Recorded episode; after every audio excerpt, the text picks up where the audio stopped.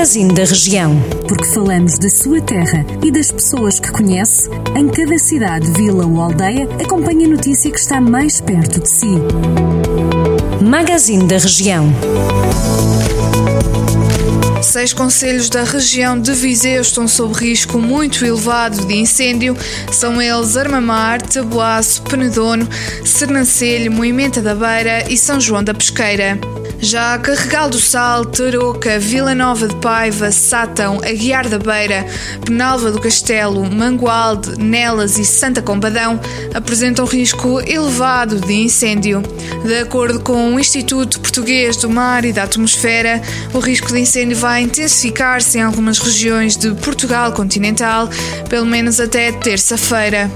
As contas de 2020 da Câmara de Castro Daire já foram aprovadas pela Assembleia Municipal, sem votos contra e com apenas uma abstenção da bancada do PS. A autarquia já tinha anunciado que fechou o ano passado sem qualquer dívida aos fornecedores. Segundo o executivo presidido por Paulo Almeida, 2020 foi o ano com maior investimento, apresentando taxas de execução significativas. No final de 2020, o prazo médio de pagamento foi apenas de dois dias e todas as faturas de fornecedores foram pagas a tempo e horas.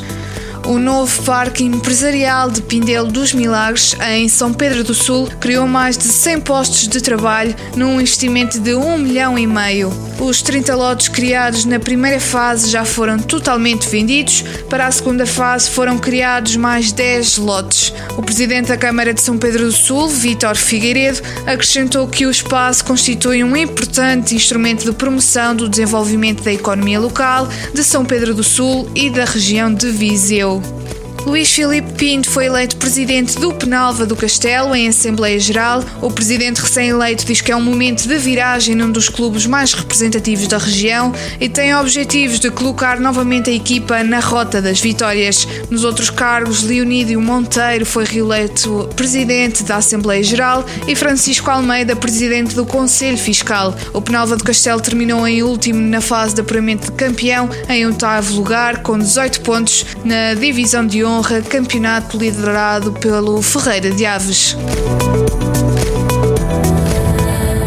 Jornal do Centro, a rádio que liga a região.